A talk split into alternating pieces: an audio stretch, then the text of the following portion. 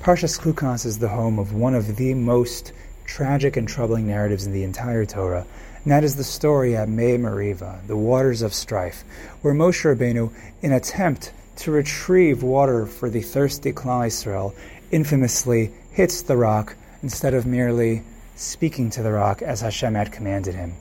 We know that because at that moment Moshe Rabbeinu failed to sanctify Hashem's name and to cause Klal Yisrael to believe in him, as the Psukim put it, Moshe Rabbeinu was stripped of the right to enter Eretz Yisrael.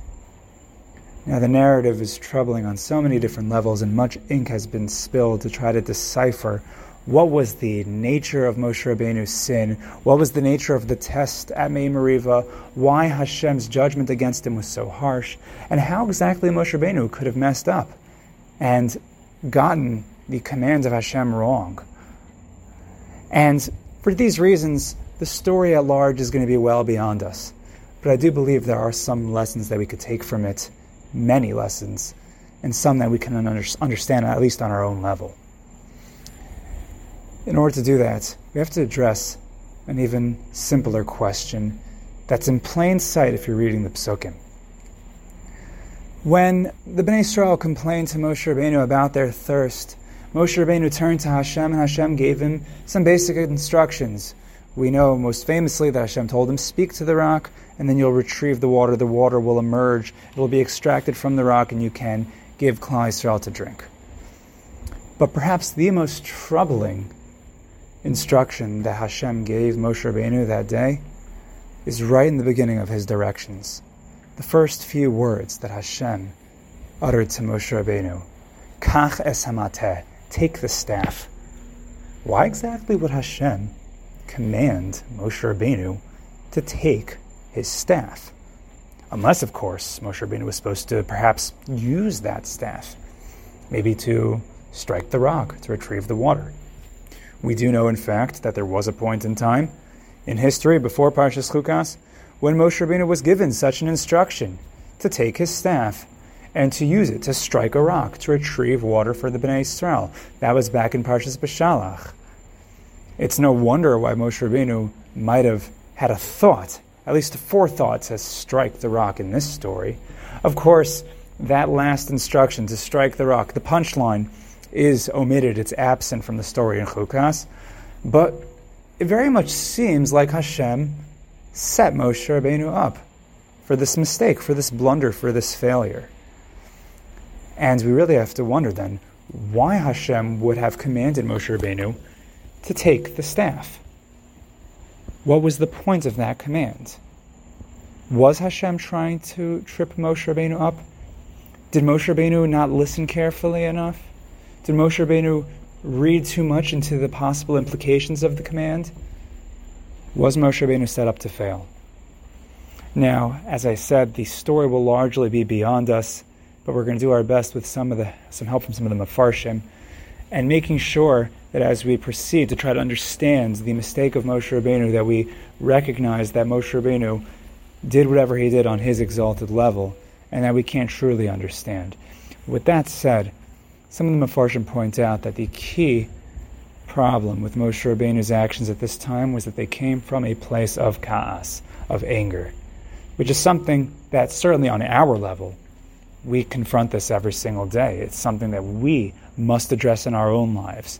The concept, the emotion of kaas, anger, something which clouds all of our best judgments. So the Ramban, the Rav Hirsch, they, they both point at this midah of kaas, which might have tripped Moshe Rabbeinu up at this time. Granted, Moshe Rabbeinu was told some instructions which may have been a little bit obscure. And maybe without kaas, Moshe Rabbeinu would not have missed any of the instructions. Then Moshe Rabbeinu would have executed everything properly. Everything done well, Moshe Rabbeinu would have succeeded Yes, Hashem in fact did set up Moshe Rabbeinu, but if not for Kas, Moshe Rabbeinu would have succeeded. He would have overcome. He would have passed the test. And not only that, but apparently the teaching moment where Hashem's name would be sanctified, where the Bnei Israel would believe in Hashem, it would have been fulfilled. But what happened with the teaching moment? What got lost?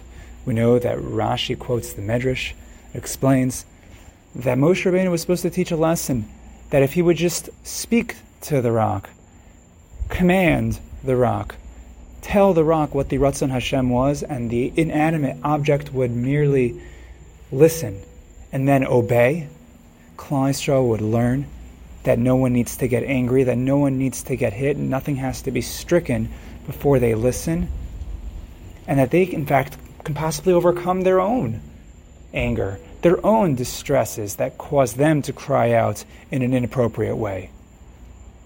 But what happened? Moshe Rabbeinu rebuked the Bnei Israel and said, You think we can retrieve water from this rock? You think we're going to just do this naturally? Of course, it's going to be the Yad Hashem.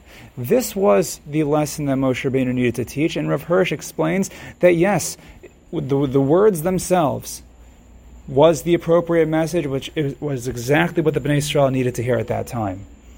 The problem is that when Moshe Rabbeinu uttered the words Shimu na Hamorim, and listen, O rebels, and acted out of anger, the appropriate message was eclipsed by that anger the message would not be heard. The message of don't get angry, don't lose your cool, could not be taught to Klal Yisrael when perhaps the voice of that message was someone who, on his exalted level, let Kaas get the best of him.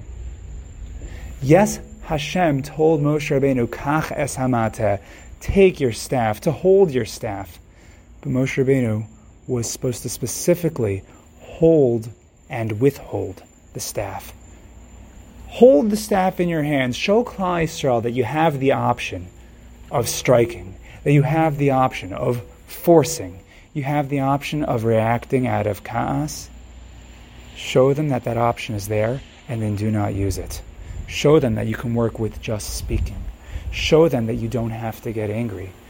Show them that they can learn to follow my ratzon without anyone forcing their hand. Show them that perhaps they can get what they need without complaining and without getting aggressive, without losing their cool, but by just doing the Ratzon Hashem, talking calmly. That teaching moment would never be exacted.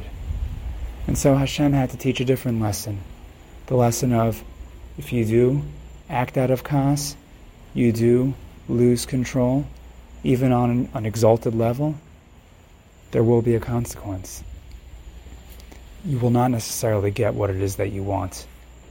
You might get your message out, you might say the words that you want to say, but the message will not actually get across. It will not be communicated. And there will have to be consequences for that.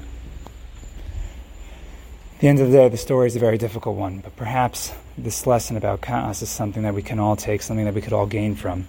And we should be Zocha to remember what the Ratzon Hashem is at every moment, to be very careful with the instructions of Ratzon Hashem, and also to realize that in the heat of the moment of kaas, it's very hard to control. It's very hard to have our best judgment with us. We should be zocha to keep calm and rock on.